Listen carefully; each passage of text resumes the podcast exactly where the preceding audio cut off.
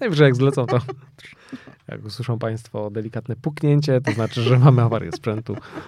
Także to nie moja głowa, ale słuchawki opadły po prostu. Tak. Ważne, żeby głowy nie opadły za nisko.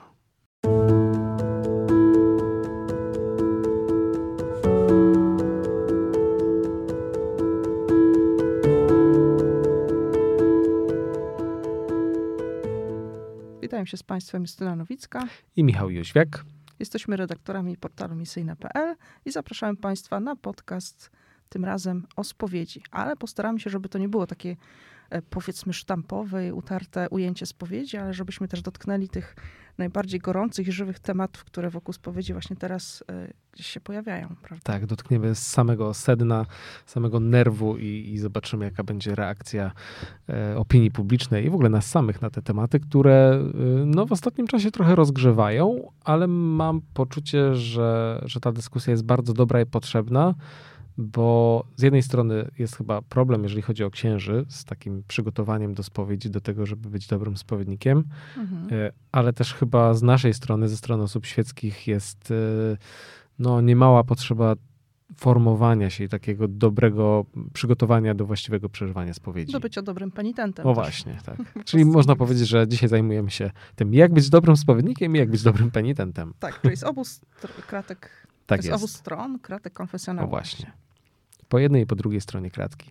To co, może na pierwszy ogień ten temat, który teraz jest najbardziej popularny, czyli spowiedź dzieci.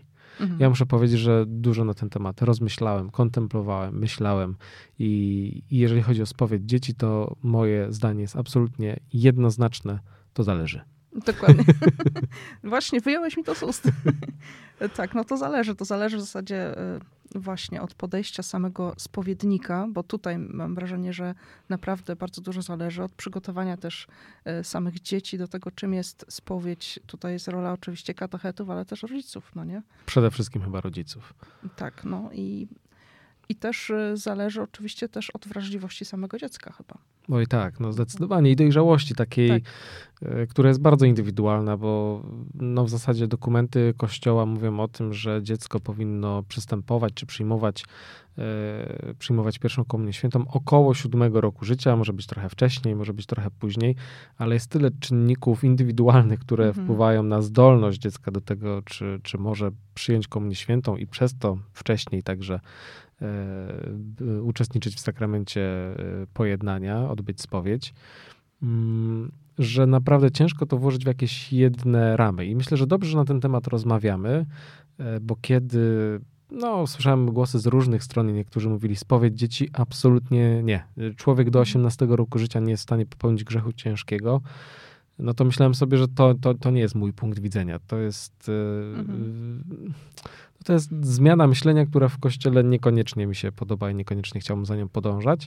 Mm, ale przeczytałem bardzo ciekawy tekst y, księdza Adama Bonieckiego w Tygodniku Powszechnym, który właśnie stawia sprawę w taki sposób, że musimy rozmawiać na temat dobrego przygotowania spowiedników i dzieci do tego sakramentu. Nie na mhm. siłę, nie sztampowo, że skończyłeś dzisiaj, masz siódme urodziny, to jutro możesz iść do pierwszej spowiedzi. Y, tylko właśnie musimy bardzo stawiać, e, stawiać akcent na to, żebyśmy indywidualnie podchodzili do tego sakramentu, żeby później nie był traumą.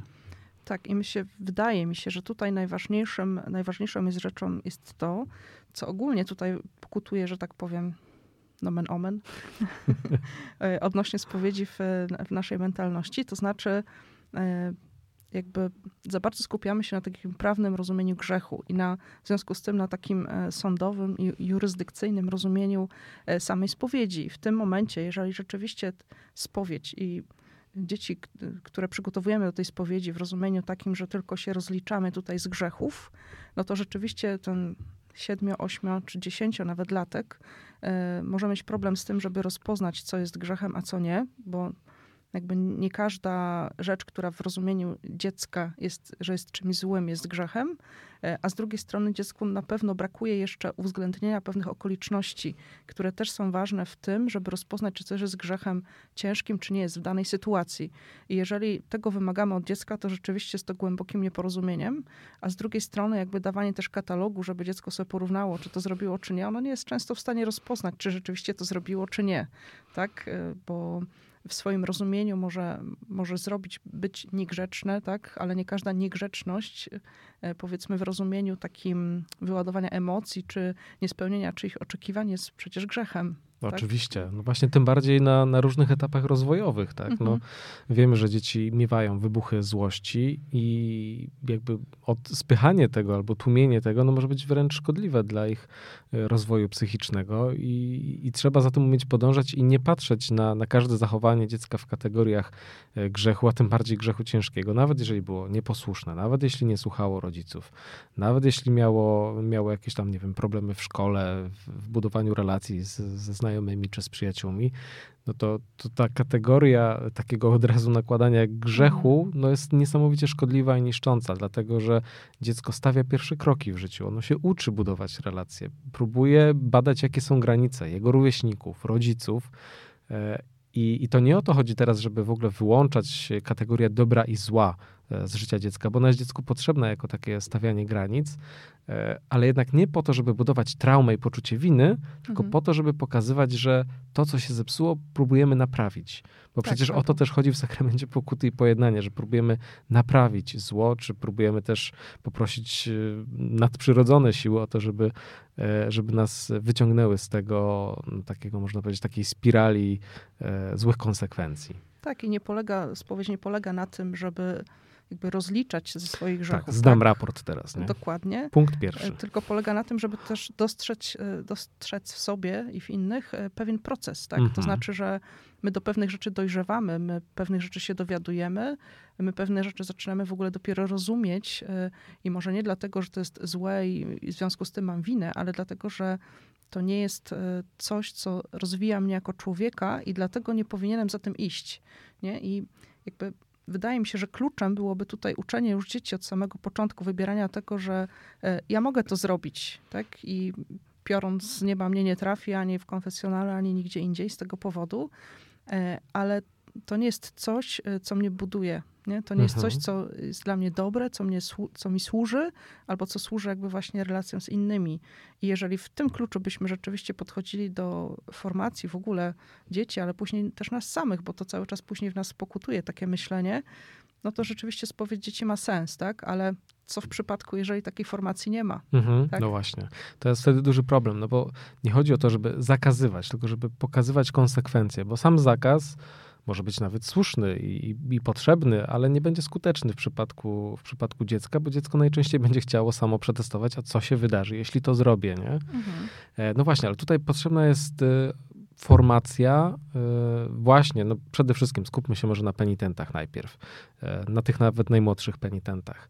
Oni potrzebują olbrzymiego wsparcia rodziców, żeby potrafiły, żeby dzieci potrafiły rozpoznać, co w nich jest tą przestrzenią do do rozwoju, co jest taką przestrzenią no, do wyeliminowania jakoś z życia, bo być może coś nie działa, e, są jakieś, jakieś sprawy niepoukładane. No i dzieci później też nie po to, żeby myśleć za dzieci, nie po to, żeby robić zarachunek e, sumienia za mhm. dzieci, tylko po to, żeby dawać im narzędzia do tego, żeby same umiały to w przyszłości rozpoznawać. Dlatego, dlatego jestem raczej zwolennikiem właśnie tego, żeby dzieci korzystały z sakramentu pokuty w wieku na przykład 7-8 lat, e, ale też z takim, mm, jakby powiedzieć, z taką gwiazdką, z takim mhm. zastrzeżeniem, e, zarówno dla rodziców, zarówno dla tych dzieci i zarówno e, do, do księży, którzy siedzą w konfesjonale, do spowiedników, żeby pamiętali o tym, że jednak człowiek się rozwija, że człowiek jest w drodze, jeżeli klęka, tylko myślę, że większość spowiedników ma tego świadomość, że jeżeli przy klatka, kratkach konfesjonału klęka 8, 10, 12-letnie dziecko, to ono potrzebuje właśnie takiego wsparcia i nakierowania, a nie pogłębiania poczucia winy na przykład. Nie? To mhm. jest to, mhm. o czym bardzo często mówi papież Franciszek, że konfesjonał to nie jest sala tortur. Mhm. To ma być miejsce, gdzie mówimy Bóg cię kocha. I, I to musi być e, prawdziwy przekaz. I myślę, że jeżeli byśmy właśnie takie doświadczenie spowiedzi mieli, to, to w ogóle nie byłoby może nawet i, i, tego problemu. Nie? Ja mam wrażenie właśnie, że cała ta dyskusja jakby wynika z tego, że mm, patrząc prawdzie w oczy, my często mamy y, takie doświadczenia, jeżeli nie powiedzmy wielokrotne, to przynajmniej takie, które y, z konfesjonału właśnie, które kosztowały nas wiele, żeby później to przekroczyć. Które tak? się mocno wyryły w pamięci. Dokładnie, nie?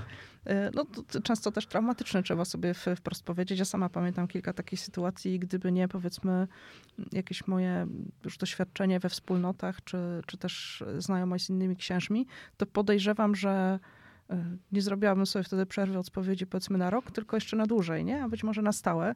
Ale to były rzeczywiście takie sytuacje, które e, wierzę, że mogą sprawić, że teraz rodzic, kiedy myśli, że moje dziecko ma iść do spowiedzi, mówi i chcę mu tego oszczędzić. Mhm. Nie? nie chcę, żeby on też tego doświadczył. Nie? Tak, nie chcę, żeby ktoś na niego krzyczał, żeby ktoś wywierał presję, żeby dopytywał. Nie? Mhm, mhm. Dokładnie. Chociaż ja muszę powiedzieć, że, że ja nigdy nie miałem e, takiej sytuacji jakiejś traumatycznej, złej w konfesjonale, ale zdaję sobie sprawę z tego, że no niektórzy właśnie takie, takie doświadczenie mają i, i nie dziwię się rodzicom, którzy chcą właśnie swoim dzieciom tego, tego oszczędzić. Więc tu chyba właśnie jest y, kolejny punkt, czyli przygotowanie odpowiednio spowiedników. Tak, tak, tak.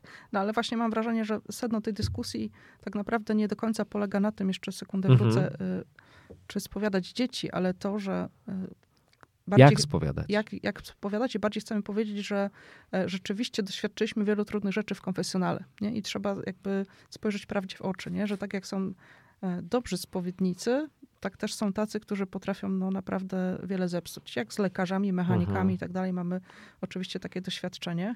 No i właśnie tutaj sednem jest w tym momencie przygotowanie też spowiedników, nie? I, no i myślę, że myślę, że przede wszystkim nie da się tutaj uniknąć w tej chwili jakiejś wiedzy psychologicznej. W mhm. dzisiejszych czasach nie da się tego uniknąć.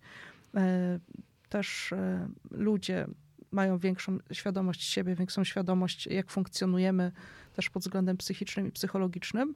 I jeżeli spowiednik chce być dobrym spowiednikiem, no to tego nie uniknie. Tak, tak. To, to, musimy też spotkać się w konfesjonale z pewnym zrozumieniem okoliczności, sytuacji, mhm. które, które mieliśmy w życiu i takim odpowiednim rozeznaniu, co jest na przykład grzechem ciężkim, a co, a co nie jest. No, po, po, no powiedzmy na przestrzeni ostatnich 50-60 lat yy, zrobiliśmy niesamowity postęp, jeżeli chodzi o takie większe rozumienie procesów psychicznych, które, mhm. które są w człowieku, o jakieś kwestie budowania świadomości, dojrzałości, na przykład w sferze seksualnej także. Jakieś uwarunkowań też tak. właśnie z dzieciństwa, czy z naszych y, kształtu, czy konstrukcji osobowości w ogóle. Dokładnie. Ja myślę, że tutaj mm, Kościół tak teoretycznie za tym nadąża no bo, bo mamy mhm. przecież już w samej definicji grzechu określenie tego, że grzechem ciężkim jest w pełni świadome i w pełni dobrowolne wystąpienie przeciwko Bożemu prawu.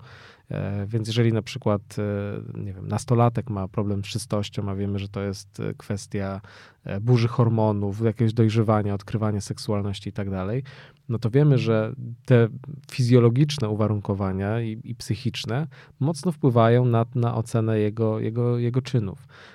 I teraz, jeżeli on nie spotyka się w konfesjonale jakby z rozumieniem, ze zrozumieniem tego i z takim e, podejściem, tak jak mówiłeś, psychologicznym, tylko mhm. zero-jedynkowym, typu zdawanie raportu, mhm. e, takie, takie zero-jedynkowe i nieczułe podejście. Nie. Tak, dokładnie. E, no to powoduje to, że, że ten sakrament spowiedzi staje się faktycznie wtedy salą tortur i, mhm. i, i, czymś, co, co bardzo negatywnie nam się kojarzy. Coś, czego bardziej chce się unikać, niż pójść tam Dokładnie, nie? doświadczyć więc tutaj to przygotowanie psychologiczne jest, uważam, zdecydowanie dzisiaj niezbędne i, i, konieczne, bo jeżeli młody, świadomy siebie człowiek przychodzi do konfesjonału, a spotka się z no, księdzem starszej daty, który nie bierze w ogóle tych czynników pod uwagę i, e, i nie umie o nich rozmawiać, no to może się bardzo szybko też zniechęcić. Nie? Oczywiście, że tak. I ja mam wrażenie, że właśnie to, co mówisz, na gruncie takim teologicznym my rzeczywiście nadążamy, nie? Ale to, co kuleje, yy, trzeba to jasno powiedzieć, jest grunt taki osobowy, ludzko-ludzki, mhm, tak? tak? I sposób komunikacji tego, co jest słuszne i jest jakąś mądrością Kościoła, ale często e, sposób komunikacji też wydaje mi się, nie chcę wchodzić w głowę spowiednikom, ale tak jak rozmawiam e, czasami właśnie z księżmi, to wydaje mi się, że za tym stoi trochę lęk, nie? że jak ludziom pozwolimy na to, żeby, jak ich łagodniej potraktujemy i pozwolimy na to, damy im większą przestrzeń do popełniania błędów też, tak, y, do uczenia się właśnie do tego swojego procesu dojrzewania do czegoś, to oni nie, to oni nie będą chcieli się zmobilizować do tego, żeby chcieć lepiej, więcej yy, i dobrze. Ale wydaje mi się, że to jest gruba nadinterpretacja i yy, nie spotkałam człowieka, który by mi powiedział, e, tak, ja chcę źle. Mhm. E, zwykle jest to jakaś e, zła interpretacja, powiedzmy dobra, który chce, albo, albo nie taka interpretacja, jak e, Kościół to interpretuje, e, ale wydaje mi się, że w Kościele też mamy wystarczająco dużo argumentów i wystarczająco dużo właśnie takiego duszpasterskiego doświadczenia, żeby wszystko rzeczywiście móc wytłumaczyć i uargumentować, ale to oczywiście wymaga od nas ciągłej pracy tak? I ze strony spowiedników wymaga też ciągłej formacji, bo pojawiają się nowe rzeczy, pojawiają się nowe jakieś tam odkrycia, koncepcje i to, czego się uczyliśmy 20 lat temu w seminarium, albo to, czego ja się uczyłam powiedzmy 20 lat temu na studiach, no to często już jest historią. Mhm.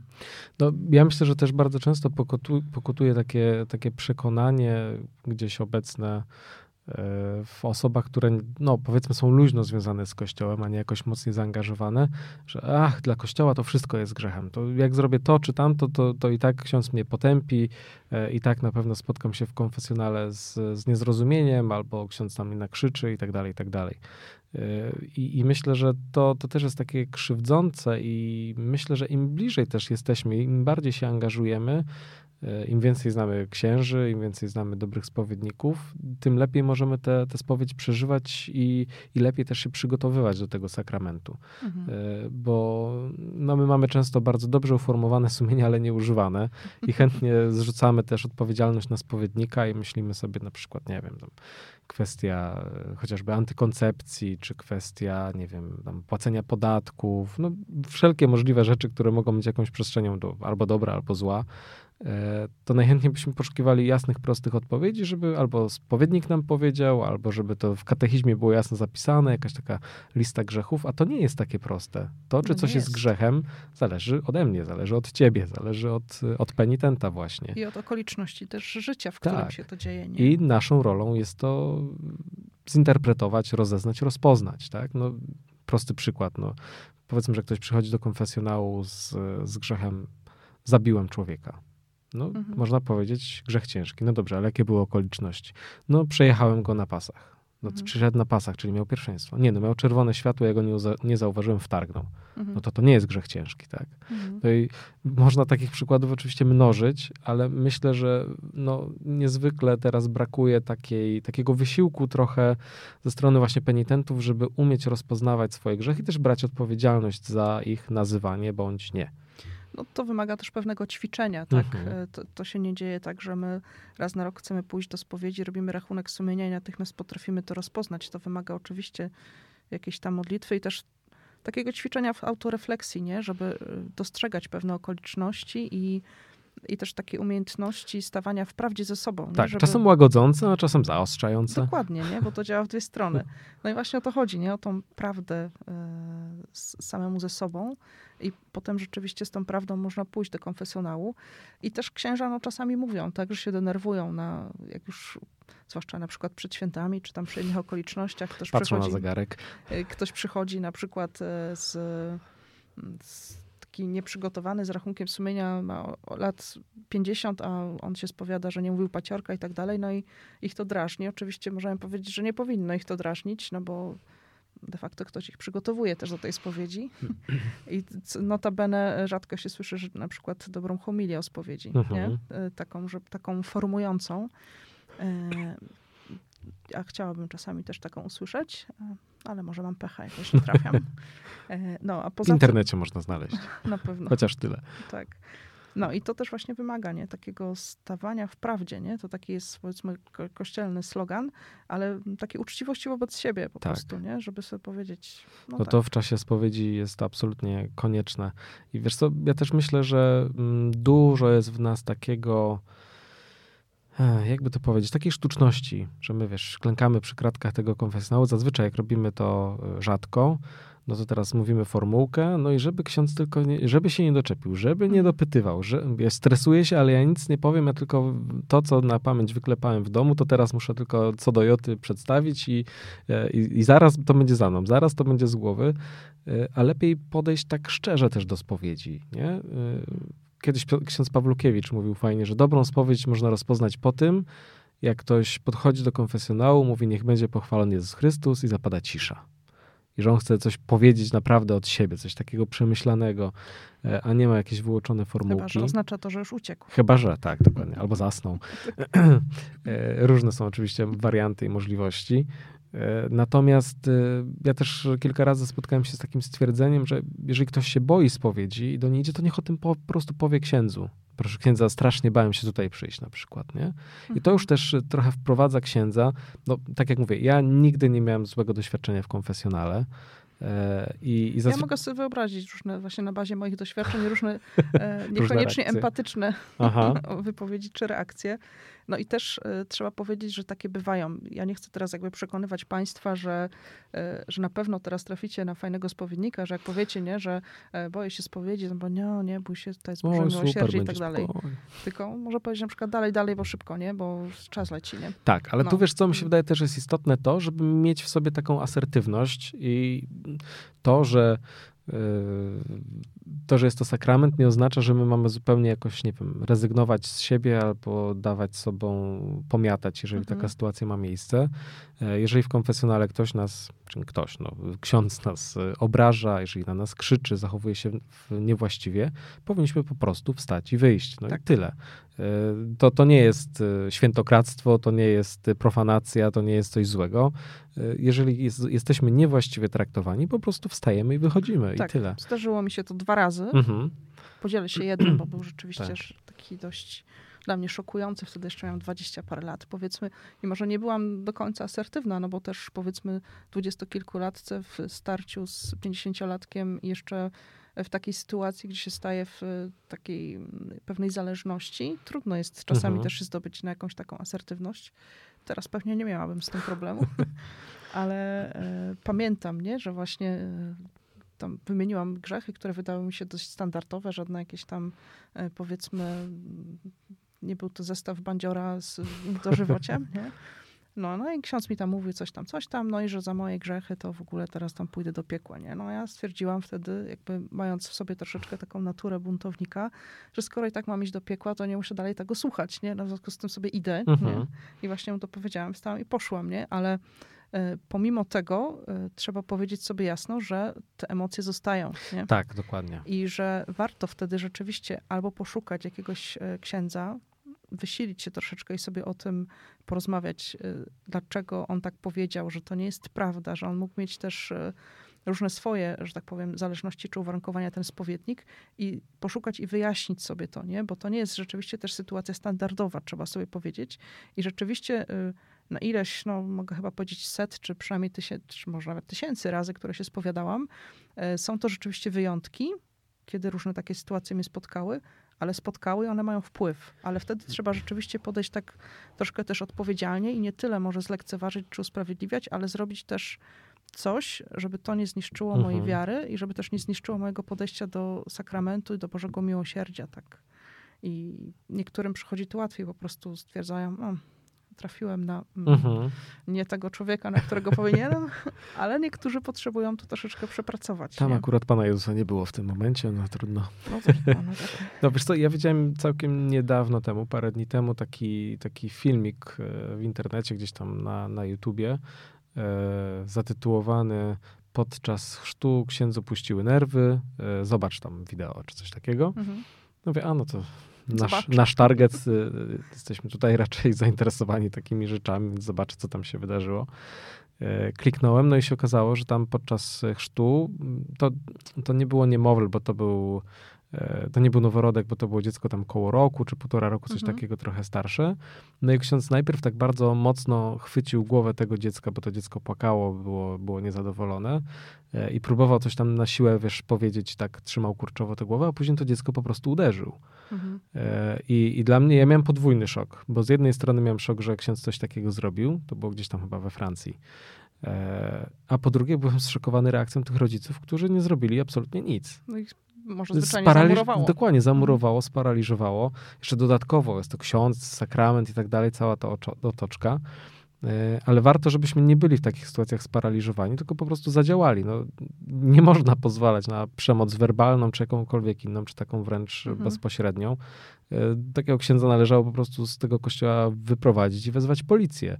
Więc jeżeli ktoś nas źle traktuje w konfesjonale, no jak coś złego powie, to może policja niekoniecznie, mhm. ale też wstać, wyjść, no i tyle. Ale też ale tak jak się mówisz, takie sytuacje, które też są przestępcze, więc no tak, trzeba dokładnie. Więc zdajemy, zdajemy sobie z tego sprawę, że tajemnica spowiedzi obowiązuje księdza, z tego, Mhm. z tego, z jakich grzechów się spowiadamy. Natomiast jeżeli my doświadczamy, doświadczamy czegoś złego, to absolutnie nie ma tutaj tajemnicy spowiedzi. Mhm. Możemy e, o tym mówić, że ktoś nas źle potraktował, możemy to zgłosić do przełożonego, do biskupa, do prowincjała, gdziekolwiek e, i, i wyciągnąć konsekwencje e, z takiej postawy. Tak, tak. I myślę, że warto to robić. Rzeczywiście warto się przełamywać. Nie po to oczywiście, żeby dokopywać księżom i spowiednikom i żeby teraz w nich budzić lęk, że e, coś się źle odezwą, czy będą mieć gorszy dzień, czy nie tak potraktują, to będą zaraz ciągani po komisariatach. No ale też t- tak jak w życiu, tak? Jak nam kolega coś krzywo powie, no to nie ciągniemy go do, na komisariat, ale jeżeli e, załóżmy mamy tego pecha gdzieś tam pracować w firmie, gdzie jest regularny mobbing i tak dalej, no to mamy prawo zebrać dowody i rzeczywiście pójść tym, z tym do sądu i domagać się sprawiedliwości. I tu jest podobnie. Tak. Otóż to. E, Wiesz co, ja też jeszcze mam taką, taką refleksję, że no, oprócz takiego wyciągania wniosków i konsekwencji, może bardziej e, od złych spowiedników, to też e, to jest jedna, jedna strona medalu, ale druga jest taka, że naprawdę jest wielu fajnych księży spowiedników Mhm. i warto im dawać też sygnał, na przykład mówiąc o tym, że ta spowiedź była dla mnie bardzo dobra, bardzo cenna, e, albo przekazywać sobie informacje, że w tej parafii naprawdę są dob- dobrzy spowiednicy, czy w tym zakonie, e, bo to też może ułatwiać później taką drogę albo wychodzenia z traumy, jeżeli, jeżeli ją mamy, albo podtrzymywania właśnie dobrych doświadczeń z Mhm. tego sakramentu, więc zarówno przepływ, przepływ tych złych informacji, jak i tych dobrych jest, jest bardzo potrzebny. Oczywiście i mam wrażenie, że to troszeczkę działa, nie? Tak, my na, gdzieś tam- grupach można e, spokojnie sobie tam znaleźć. Dokładnie, gdzieś tam w, y, właśnie na grupach facebookowych, czy przynajmniej pocztą pantoflową, no to sobie czasami przekazujemy, do kogo tam warto iść, jeżeli zwłaszcza mamy jakiś taki moment, że potrzebowalibyśmy e, doświadczyć bardziej gdzieś powiedzmy empatii, czy jakiegoś ludzkiego potraktowania. Mm, Ale też e, spotkałam się, chcę od tej strony też powiedzieć, że nawet e, jeżeli ksiądz, księdzu się zdarzy czasami nie tak potraktować jakby penitenta, nie? I nie ma już potem okazji go spotkać, żeby z nim powiedzieć, że przepraszam, ale tu mnie poniosło, czy coś takiego, e, to rzeczywiście jak się rozmawia z księżmi, to niektórzy e, później to przeżywają? Mhm. że ich poniosło i oni też... Albo nie mieli czasu. Dokładnie. I pamiętam taką dość zabawną sytuację. Właśnie rozmawiałam z moim znajomym księdzem i on mówi, że miał taką sytuację, że spowiadał przede mszą, no i tam bardzo mu się już chciało do toalety, tak.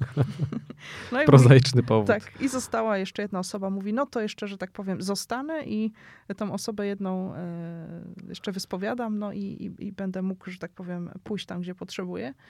No ale się okazało, że to, ta pani czekała na, na końcu, bo rzeczywiście miała jakieś lęki i chciała porozmawiać dłużej. I on, no ją krótko mówiąc spławił, no bo potrzeba inna była pilniejsza. No ale później bardzo sobie to wyrzucał, nie? że ona potrzebowała e, dłużej się tym zająć, że on mógł to inaczej rozwiązać, że mógł jej powiedzieć, żeby chwilę poczekała, albo że jeszcze mogą porozmawiać, albo zostawić jej chociaż numer telefonu, żeby zadzwoniła i tak dalej.